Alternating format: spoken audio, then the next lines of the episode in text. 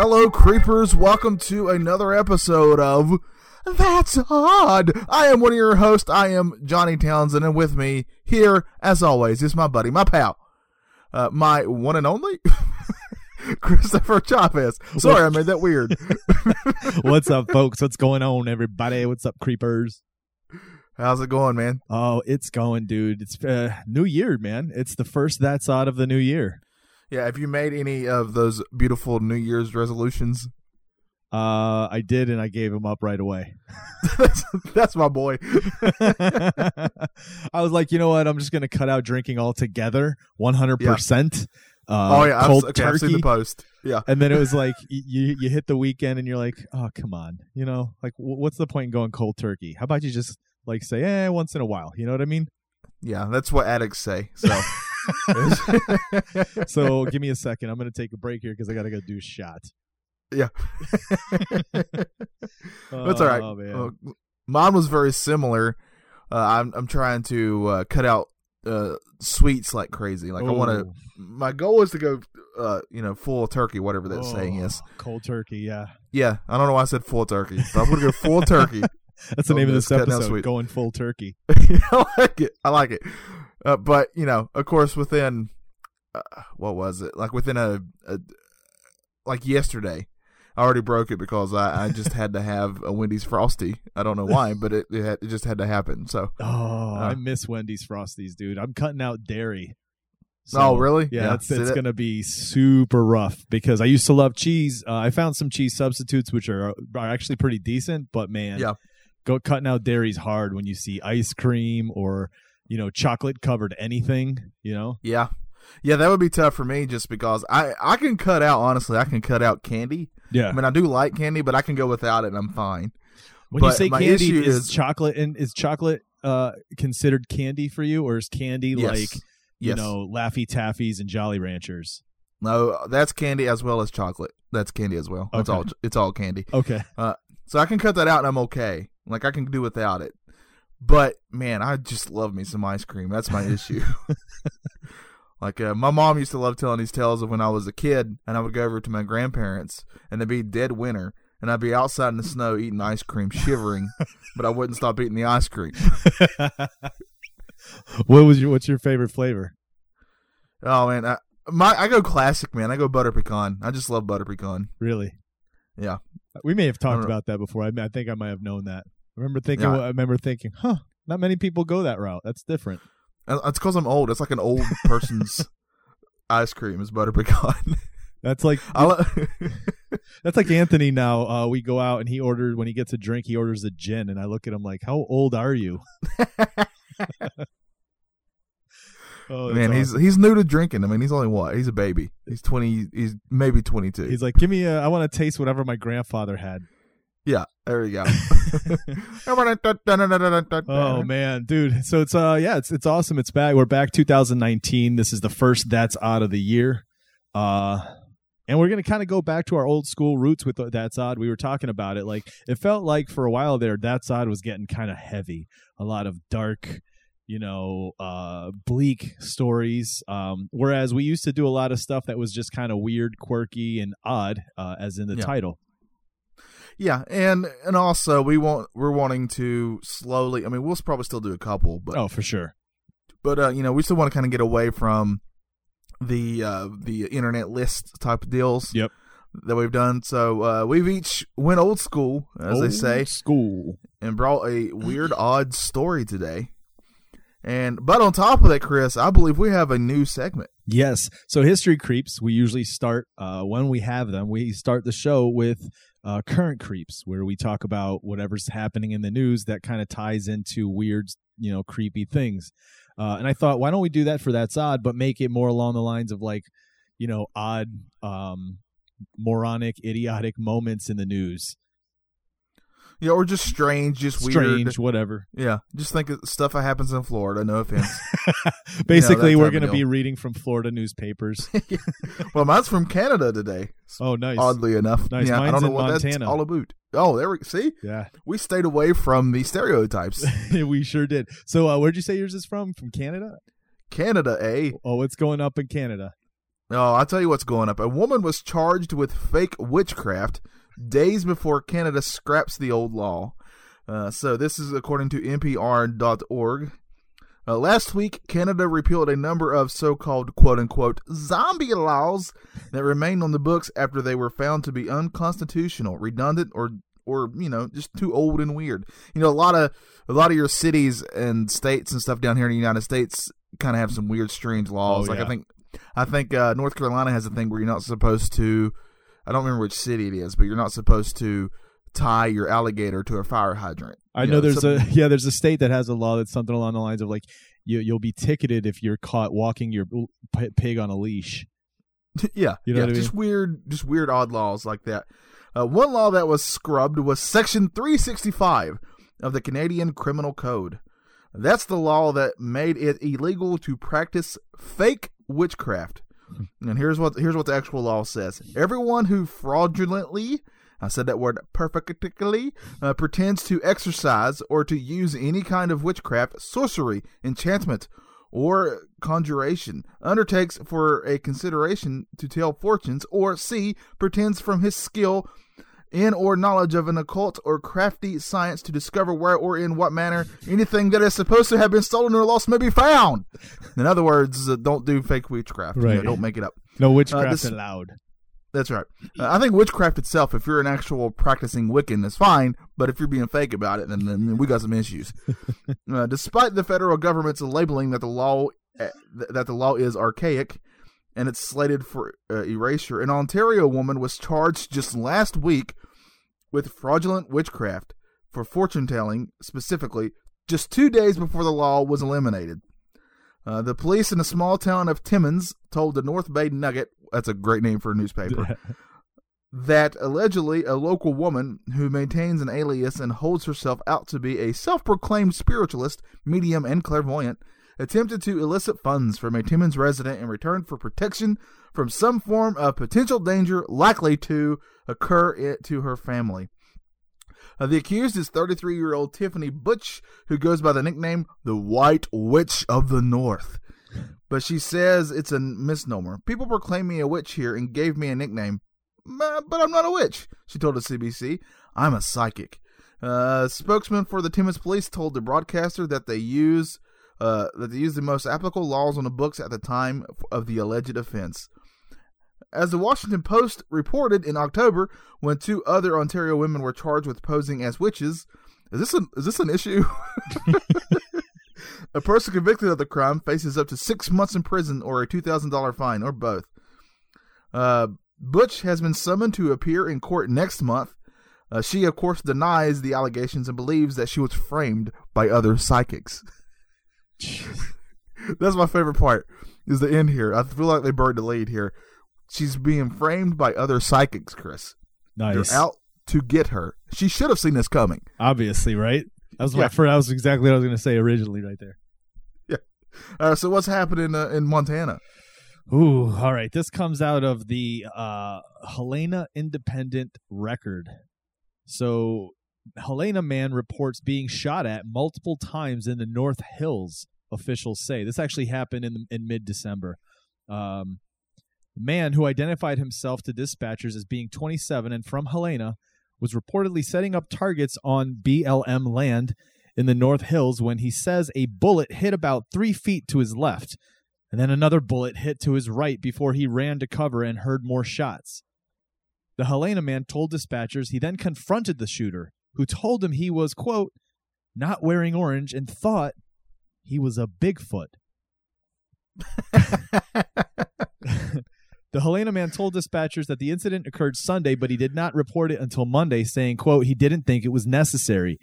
He reported the vehicle as a black Ford F 150, but did not have a license plate number or a description of the alleged shooter. The Helena man wanted the area checked and if found for the shooter to be talked to about safe shooting in the area. He did not want to pursue charges. Uh, Dutton noted that despite a desire not to pursue charges, the allegations are serious and could warrant a charge of attempted negligent homicide. Deputies did check the area and no vehicle matching the description was found. So Wow. Can you imagine, dude, getting shot at, and then when you confront the guy, the dude's just like, "I thought you were Bigfoot."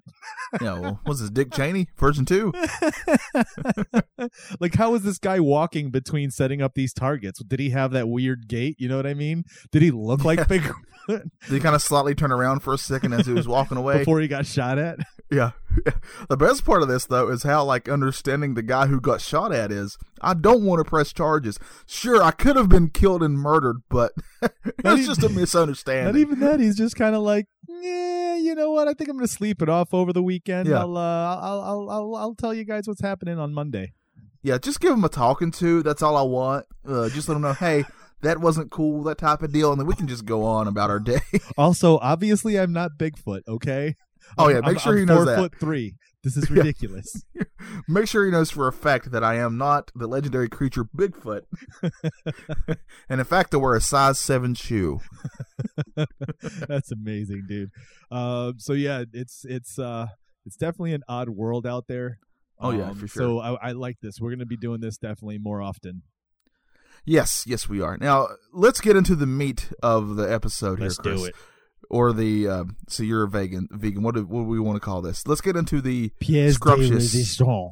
yeah the scrumptious part of this episode. Yes. And uh, I'm going to take us back to the year of 1994. Chris, what were you doing in '94? Ooh, 94. It was a good year. It was is the year after Jurassic Park. I was trying to think, dude. I was really thinking in my head. I was like, "What really happened in '94?" See, I'm a kid of the '90s, and I couldn't tell you. I want to say that's when I was watching uh, the Batman animated series. Be my guess. yeah. Uh, wasn't that when Kurt Cobain died? '94. I think so. I, think believe so. That was a big deal. I remember that happening.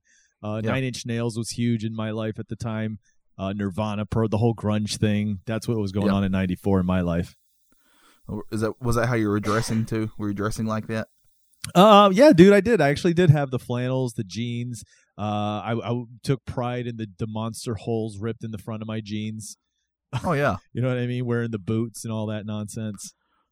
yeah. I do remember when the holes in jeans became a huge deal, and I went to the mall one day, and I was looking at jeans, and I was like, "Why is this pair of jeans seventy five bucks? There's Yeah. holes in it." Yeah. but that's why it was seventy five bucks. I remember doing Oh. it on my own. Like it wore Yeah. out and became That's 'cause you're wholly on its own. Yeah, that's the smart way to do it. That cost you not seventy five bucks. Did you ever do it when you were? Do you? I mean, was this the thing when I was a kid? Because when you were a kid, it was cool having holes in your jeans that way. So like you kind of wore them down on purpose. Like you'd go running across the room and sliding on your knees on the carpet. You know what I mean? Did you ever do stuff like that? Like really trying to wear your your the knees down. No, I was I was I was really weird. Like I was in a weird place in the hierarchy of uh, school, in that I wasn't I wasn't a nerd, I wasn't a jock, I wasn't like I didn't really fit in any category.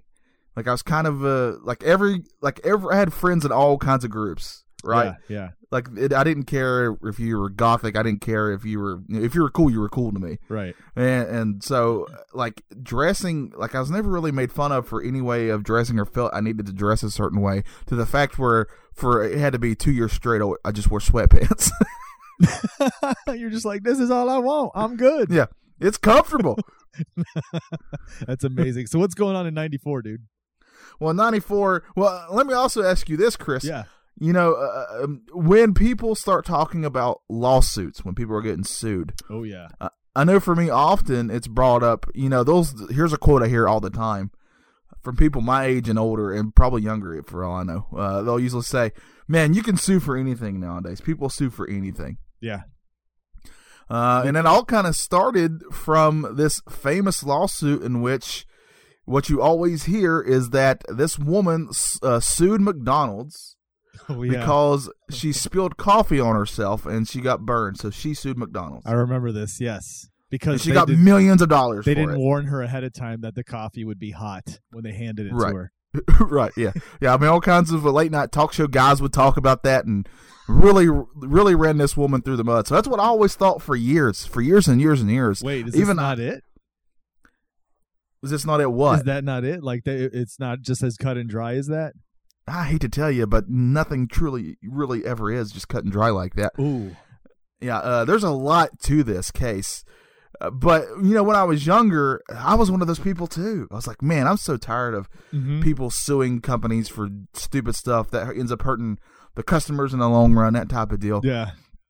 Uh, but there's there's a lot to this case. For one, uh, the woman that sued McDonald's uh, was in her 70s. She was a grandmother. For one, Oh, really? I always thought she was like a younger person. same. I never knew Same the here. news. I guess I didn't really know it for for real. I just heard it. You know. Yeah, her name was Stella Liebeck, and I thought she was like a, just a young woman too. Like the way they always, the way they, I was always told this is it came off like she was a young woman, just really just trying to get some money out of somebody. yeah. you Yeah. know? Yeah. That's how it kind of felt and sounded. Yeah. For sure. Uh, but but this place this takes place around 93, 94 in New Mexico. Uh, Stella Liebeck, uh, her husband was no longer in the picture. I think he'd already passed away, and uh, so she was trying to move closer to uh, her daughter and her grandson. Uh, she had already retired. Uh, she had some meager savings that she was going to use for a down payment on a house. You know, all this fun stuff that older people usually do. And uh, one day, she was going somewhere with her grandson who was driving her. And it was early in the morning. They were like, well, let's go by the drive through at McDonald's and get some coffee, right? And that's the other thing. Like, I always heard that she was driving and trying to drink coffee as she was driving. yeah, that's what I heard too. That's not true. She was in the passenger seat and her grandson was driving and he didn't have any cup holders in his car. and the plot thickens. Yes. So this is before cup hold like cup holders were not a thing in every car at this time. Wow. Yeah. Uh, I remember how cool it was when my dad got a lawnmower that had a cup holder on it. I thought that was the greatest thing I'd ever seen. And that was just right. yesterday. Dude, that's Yeah. funny. You're you're bringing back that kind of memory. You're right. I forgot there was times when like the cars at the time were still from older models. Remember, you know what I'm saying? So he was still Yeah. even he was probably still driving. It was 94. He was probably still driving an 89 or 90. Oh yeah, I mean it was an older older vehicle. So no cup Uh, holders is is a legit thing. Right, yeah, exactly. There's no cup So holders there. So whatever drink you got, you kind of had to hold yourself. Uh, so she, of course, gets the infamous coffee. It costs her forty nine cents for this said coffee. And uh, as they're as they're leaving the drive through, he kind of pulls over to the side for a second, so she can kind of get situated now.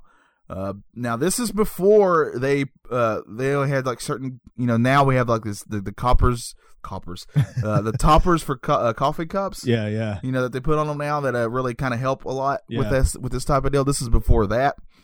Uh, so she's trying to get her coffee, and she ends up accidentally spilling it on herself when she's trying to raise the lid to put sugar into it or whatever it is. See, also the full exposure uh, of myself. That's a weird way to state that, but uh, uh, I don't drink coffee. I'm not a coffee guy. Yeah. So uh, I'm talking out my butt when some of this stuff. But uh, she uh, she sp- ends up spilling the coffee on herself, on her lap, and all kinds of and all kinds of things. And it was so bad that she jumps out of the car, uh, you know, and she's trying to. She didn't realize how actual bad it was. She just knew she was hurting. And uh, they end up trying to take her, her grandson tries to take her to the first hospital they were closest to, but they were packed. They were, I mean, they were just jam packed because there was apparently a big uh, car wreck. And then after that, uh, they end up going to another emergency room where it's discovered that uh, she has some up to third degree burns on her body from this coffee, Oh my god. uh, to the point where uh, she stays eight days in the hospital. Holy crap. She has she has to have skin grafted onto the area in which she was burned. Uh, uh, one of the one of the shows I was listening to to research this, it's a podcast called Swindled. I really recommend it. It's a lot of it's a really good listen. Uh, but uh, they even stated that um, that you can actually find pictures of the actual burns that she suffered, uh, but it's pretty gruesome. Blech. So yeah, I didn't. I did. I chose not to go look. But if you're one of those who wants to go see, apparently you can if you just search it out. Uh, and also, this took two years of treatment after this happened for her, wow. uh, therapy and that type of deal. Because you got to remember, she's 79. She's an older lady on top of all this. And uh, while she's in the hospital, th- they actually want her to stay longer, but she can't afford it. Uh, I mean, she did have some meager savings, but she'd already, uh, I think it was already up to 10 grand it was going to cost her already. This is after Medicare. And, and then it was going to cost her 10 more for her treatments afterwards, and she just could not afford that. Holy cow. So later on, it wasn't too much longer after that. Her uh, some people in her family write to McDonald's, right? And they say that uh, she that well, they told what happened. She spilled this coffee on herself. Also, another thing, uh, never never did she once say that she didn't. No, she wasn't partly responsible for this. She always took blame for the fact that she's the one who spilled coffee on herself. You know, uh, that's another thing I think is important because it always made it sound like that she, uh, you know, like she took the coffee and she purposely spilled it on herself or something like yeah, that. Yeah, yeah, like it was a, a, scam style. Right, yeah. But it was a complete accident, but she never once said that it was, you know, 100% McDonald's fault that this happened. She's the one who spilled it. Mm-hmm. But, uh, you know, so the, they write to McDonald's and they say, hey, McDonald's. I mean, that's how, that's how it starts. That's how the, uh, the letter starts. Uh, hey, McDonald's, uh, could you please, could you please just uh, pay for my mother slash grandmother's uh, hospital stuff. Just ten thousand dollars. That's all we're asking. Check yes or no. Check yes or no. Yeah. Uh, do you like me? Check yes or no. Uh, they had actually found out that McDonald's coffee uh, is about uh, at the time. Hold on, I'm reading my notes here. Uh, the temperature of McDonald's coffee was about 180 to 190 degrees Fahrenheit. That that is about uh, 20 to 30 degrees hotter than any other competition. Uh, that's going to come into play much later. Uh, but that is very hot to the to the point where if you drink that, if like if you start chugging this coffee, oh my you will god, you you will burn your esophagus pretty badly. Oh my god, who would to the point where McDonald's says don't do that. what what's the point of being that hot?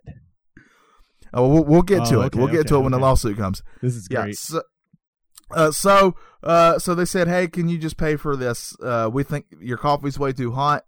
Uh, she spilled it on herself. Uh, she can't afford this type of deal. We're only asking for you to please cover the expenses left after Medicare. Also, if you could open up breakfast to past noon, that would be great. Thanks. Yeah, that'll never happen. They'll never do that.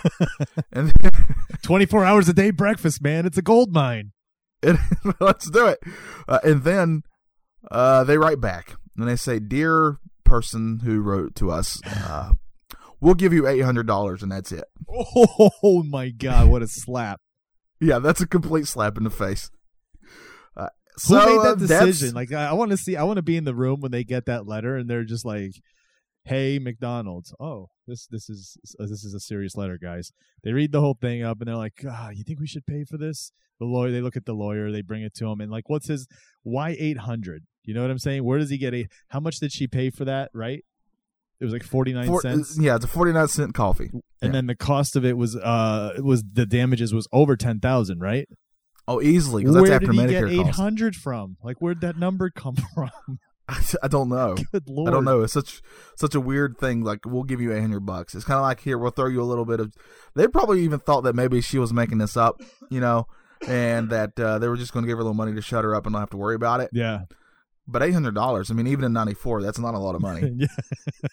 yeah, in 94 fact- it was still $800. Yeah, for the fact that she burned herself so bad she had to have skin removed Yeah. from one place and put to another. No kidding. So yeah, so this is pretty terrible, and she's in her late seventies. Oh man. So it's not like this is easy stuff for her. Uh, but so that's what kind of led to the lawsuit. So now we have this humongous lawsuit going on in New Mexico. It's uh, Stella Liebeck versus or v McDonald's, and this is where McDonald's kind of shoots themselves in the foot. Uh, during the uh, during the during, during the process of this court of this court happenings, uh, that's a real sentence I just said. Uh, she, uh, I mean, uh, McDonald's would bring in a lot of experts and stuff. You had asked me originally why was their coffee that hot? Their coffee is hotter because hotter coffee uh, doesn't go bad near as quick. It lasts longer, and so in the long run, they're not throwing out as much coffee as often, and they're making way more money off of it this way. Mm. Uh, McDonald's makes I forgot what the, the the ridiculous amount of money off of coffee back then, and they still do today. Uh, oh, by the way, uh, just a little short, so I don't forget it. Their coffee is still this hot. They didn't change the the um, temperature of the coffee. It's still this hot. Do not spill it on yourself. um, and it was also revealed at this time that they'd already been sued, uh, like the past five years or so, at least 700 times for this same kind of thing where people had spilled coffee on themselves. Uh, but where McDonald's shot themselves in the foot is when they brought in an expert who said that McDonald's had basically decided that it was they would still make way more profit if they kept their coffee hot. They knew it was too hot. That if they kept their coffee hot, and they would just kind of pay off people who were trying to sue them for hurting themselves on their coffee. They still made more money that way. Uh, so people kind of meant nothing if you kind of think about it. Wow, yeah, Yeah. That's that's not good PR, dude. No, and the jury that was there saw this. Uh, when when the case was so, of course, obviously Liebeck wins. Uh, the reason that you always hear that she got two million dollars for is because that's how much she was originally awarded by the jury, who were trying to send a message to McDonald's. So it wasn't Uh, even she it. asked it. She was awarded. Did they? She asked Yeah. for the two million, or or they? No, she like, didn't "No, ask for it. The reason-. Yeah, the reason they came up with that money was that's how much that McDonald's made on coffee a day, like in all their coffee sales. In one day, they made about two million dollars. Uh, so they were trying to kind of send McDonald's a message saying, "Hey, you, uh, you know, get off your high horse, fix this." Yeah, no kidding. Uh, but uh, when the judge made the ruling, he changed that down to I want I think it was under five hundred thousand, and then she ended up settling with McDonald's out of court at the end of it all for I think even less than that they say. Um, so she still made enough money where uh, uh, she could actually pay for a nurse, uh, a home nurse. That's where most of the money went, according to her family, until she passed away not too long ago. Uh, she lived to her nineties, so she she made it a good while. But uh, Wow. yeah, but she was she would have a lot of pains and stuff, and also uh, she would constantly be the butt of many jokes because Yeah. you know late night people were like the story of this got so twisted that it was like it was her who was the bad person in this. That's that is that's odd though. That's and I, it's funny how you bring it that that way because you know the, the idea behind what happened isn't odd. It's a sad. It's a kind of a crazy story. But the odd thing is is the way a lot of uh, Americans or a lot of people or or the collective consciousness remembers this story. yes, it got twisted and twisted uh, to the point where you know whenever anybody talks about uh, frivolous lawsuits, this is one of the ones that's brought up. Wow. is you know is that somebody spilled coffee on, on themselves because it was too hot, and they kind of say in a mocking tone Yeah. toward this woman, yeah. and that's kind of not the whole truth here. Yeah. Not not when you go back and Yeah. see what this woman had to deal with and, and go through, man. That's insane. Yeah. But it's so crazy. basically, so is that? basically, yeah, so basically, uh, they found her at twenty percent fault because she's the one who spilled it on herself, and McDonald's was at eighty percent fault. That's where they kind of came up more with the numbers too as well. Uh, so that's the true story of Stella Liebeck versus McDonald's. Uh, you know, a lot of times we're uh, we're kind of told things, and as stories get, it's a telephone game. You know, Yeah. uh, depending on who tells the story. This is one thing I always try to remember, especially when it comes to politics and stuff. Depending on which side is telling the story, it is always going to be skewed toward the side that's telling the story. Always. Usually, yeah. That's crazy, Yeah. dude. All right. Well, all right. So uh, let's jump in your time machine and go even further back in time, dude. We're gonna go back to the 1850s. Actually, we'll go back a little bit before that. Uh, let's go back to the eight, 1840s. Um, oh, so this is pre Civil War. yeah, pre-Civil War for sure.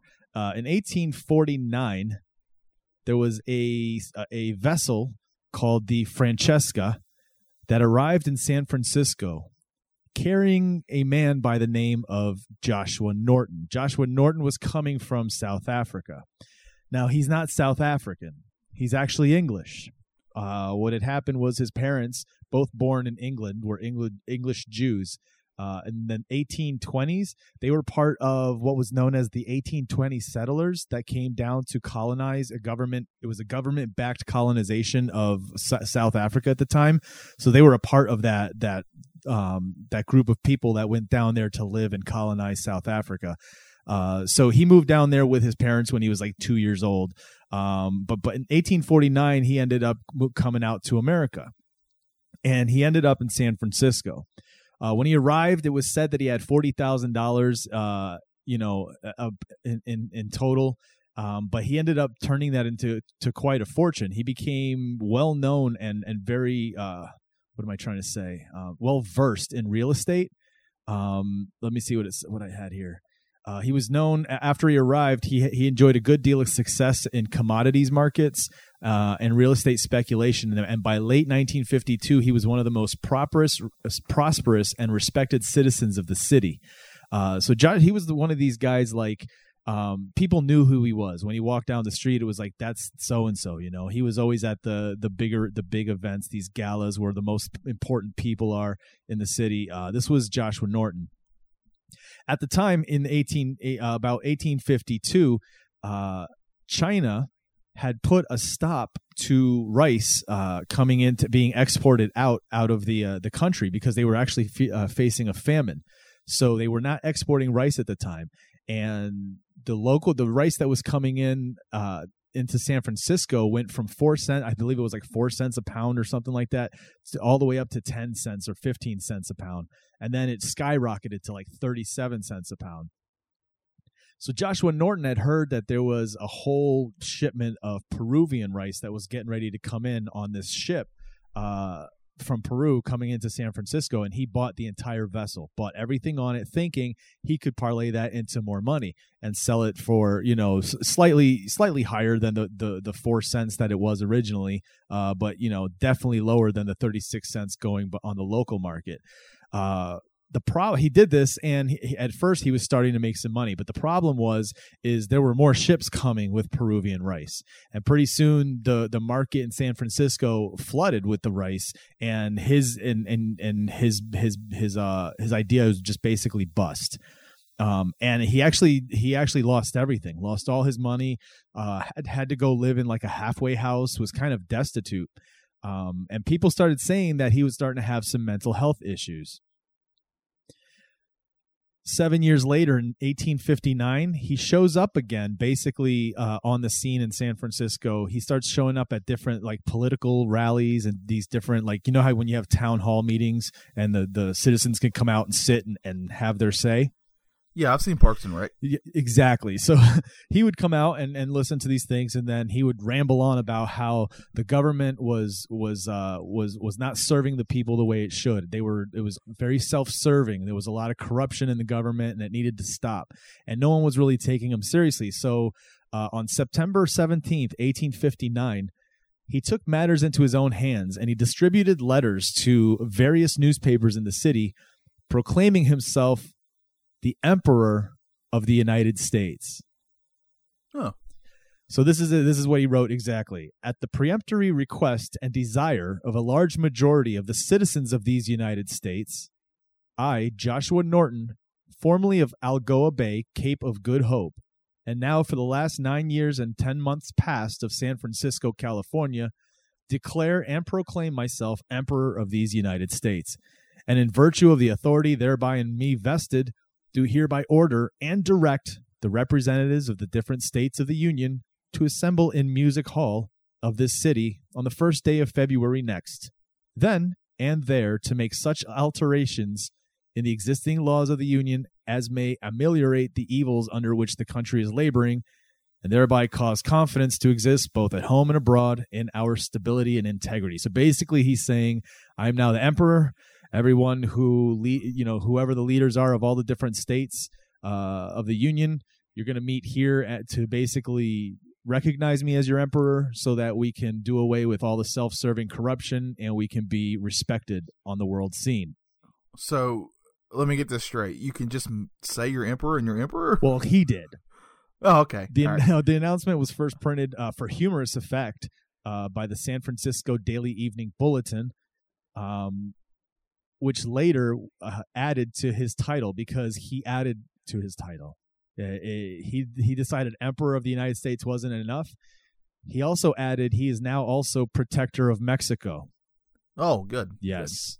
Good. Uh, he issued uh, uh, while he was quote unquote Emperor of of America. He issued numerous decrees on the matters of state, uh, and and and and country. He he in 1859, October 1859, he formally abolished the United States uh, Congress.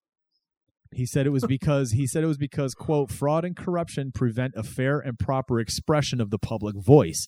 That open violation of the laws are constantly occurring, caused by mobs, parties, factions, and undue influence of political sects that the citizens have not uh, has not the protection of person and property which he is entitled. He's kind of ahead of his time in regards to his thinking. Yeah. You know what I mean?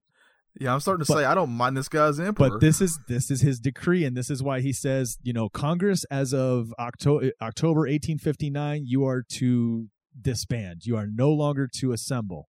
Okay. Uh, the next one, he put out a decree. He said uh, that the army should go and depose of the elected officials in U.S. Congress because in 1860 Congress reconvened, and he said, "How dare you!" And so he sent out a decree to the United States Army saying, quote, whereas a body of men calling themselves the National Congress are now in session in the Washington city in violation of our imperial edict of the 12th of October last, declaring the said Congress abolished. Whereas it is necessary for the repose of our empire that the said decree should be strictly complied with.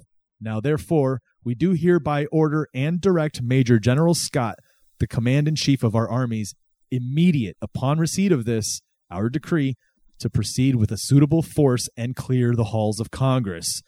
Uh, what do you think the army did when they got that decree? I'm assuming they listened to his every word. well, since that's not in the history books, yeah, they ignored it, and so did Congress. Congress continued to ignore these decrees. Uh, they thought it was nothing but the ramblings of a madman. Uh, he started to turn his attentions to other matters. He declared that the Democratic and Republican parties both should be abolished in 1869 because, quote, they were being desirous of allaying the dissensions of party strife now existing within our realm. Um, you see, yeah, you're right, dude. This guy is like totally ahead of like the way you, you know, you want the world to kind of, you're kind of like, hey, I kind of like this guy. Um, what else was what did it say here? Uh, he was also occasionally a visionary, and some of his imperial decrees exhibited profound foresight. He issued instructions to form a League of Nations, which ends up forming later on. Uh, he explicitly forbade any form of conflict between religions or their sects, and he decreed the construction of a suspension bridge or a tunnel connecting Oakland and San Francisco, which later on would become a bridge. Like I think it was like 30 something years later, uh, they would end up building the San Francisco Oakland Bay Bridge. Um, which they, I guess they want. There was a lot. There's a lot of campaigns to rename the bridge the Emperor Norton Bridge. I'm on board for this. So you think that this guy is just this this loony bin, and everybody's looking at him like he's crazy, right? So here's a here's the thing: he would walk the streets of San Francisco wearing an elaborate blue uniform with gold plated like uh like little pieces of gold plating all over him, and it was given to him by officers of the United States Army post at Presidio, San Francisco. But he wore it with like pride, right? He he took it as like this is an official uniform for him as an emperor. He also wore a beaver hat that was decorated with peacock feathers and a rosette. Uh, he frequently enhanced his imperial posture with a cane or umbrella. During his inspections, he would examine the condition of the sidewalks and the cable cars, the state of repair of public property, and the appearance of police officers. So, like, you know, back then, the police officers would walk beats, you know what I mean? And so Yeah. he would stop and, and check, make sure that their, their uniforms were clean, they were crisp, that they were, that their hair was, you know, at, at a desirable length. And like, he made, he literally inspected them as if they were, they worked for him. He would also give uh, lengthy philosoph- uh, philosophical expositions on a variety of topics to anyone within earshot. Um, there, it was said that during the 1870s there was uh, there was anti-Chinese demonstrations in the poorer districts of San Francisco, and a riot took place. Uh, one of the incidents, apparently, he positioned himself between rioters and the Chinese targets, uh, and he just bowed his head and started reciting the Lord's Prayer, and the rioters all stopped, turned around, and went home. Wow, That's one of I'm those- liking this guy. I'm liking this guy more and more. That's one of those Yeah. things that's kind of legendary. There's nothing that really supports that that truly did happen. But like when you Yeah. hear all these things and the way he's actually seen uh, in in in life, listen to this. So there was this guy, his special officer Armand Bar- Barbier. Uh, he was part of the local auxiliary force, the, the guys that walked the beat, kind of more like a, a private security of the, of the neighborhood. He arrested Norton in 1867 and had to had him committed involuntarily for treatment for a mental disorder. The out the arrest outraged the citizens and sparked scathing editorials in the newspaper, including the Daily Alta, which wrote quote, which which wrote quote that he had shed no blood, robbed no one, and despoiled no country, which is more than can be said for his fellows in that line. Uh, Police Chief Patrick Crowley ordered Norton, Norton released, and issued a formal apology on behalf of the police force. Norton was granted an imperial pardon to uh, to Barbier. The police officers. Uh, oh, hold on. Sorry. Norton granted an imperial pardon to Barbier. So the guy who arrested him, he granted him an imperial pardon. Didn't hold a, a grudge. Yeah, this this guy's amazing. Moving uh, I, I just I just looked at a picture of him. Yeah. when, when he's in his uh, suit. Yes. and uh, yeah, like if I saw this guy walking up and down the street, I'd be like, uh, I, I like the cut of this guy's jib. I think you'd want to do this too. Mo- From that moment forward, police officers of San Francisco saluted him anytime he passed in the street. Uh, he received tokens of ref- recognition for his position in 1870. Uh, the 1870 U.S. Census lists Joshua Norton as 50 years old, residing at 624 Commercial Street, and his occupation is listed as emperor. Uh, Oh, I love it. he would go around and issue his own money in the form of scripts that were accepted from uh, from him by restaurants all around town. And anywhere he went and he used his own money that he created, they took it and let him eat and let him do whatever. Uh, Oh, there, there's the there's the rub. That's why he did all this. yeah, the notes came in denominations between fifty cents and ten dollars, and there's actually a few surviving ones that are considered collectors' items now. They're still out out there. People have them as collectors' items. The city of San Francisco also honored Norton when his uniform became uh, began to look shabby. The San Francisco Board of Supervisors bought him a suitably uh, imperial replacement. Norton sent a gracious thank you note and issued a patent of nobility in perpetuity, in perpetuity for each supervisor. Um, he ended up dying on the evening of January 8th, 1880. Norton collapsed on the corner of California Street and what is now Grant Avenue uh, in front of Old St. Mary's Cathedral on his way to lecture at the uh, California Academy of Sciences. Uh, he was immediately noticed by one of the officers on the beat who called for a carriage to, to get him to the hospital, uh, but he ended up dying before the carriage uh, got there. Uh, the thing here is it's this this part's kind of sad because you like you know he was a well-known guy. He had built himself up. Then he had lost everything and gone down. And then he built himself up in the eyes of the community and the way they treated him um, and everyone thought like this dude oh he's gotten himself all the way back up. Yeah that wasn't the case. I guess he only had like two two dollars and fifty cents in his possession. That was it. They went to the the place he was staying uh, to living and it was like a bunch of walking sticks his his saber that he walked around with um, all kinds of hats, you know, that he had, other than and all kinds of crazy. Listen to this. Uh, they also found fake telegrams purporting to be from the Emperor Alexander II of Russia, congratulating him on his forthcoming marriage to Queen Victoria, and a letter from the uh, president of president of France predicting that such a union would be disastrous to world peace.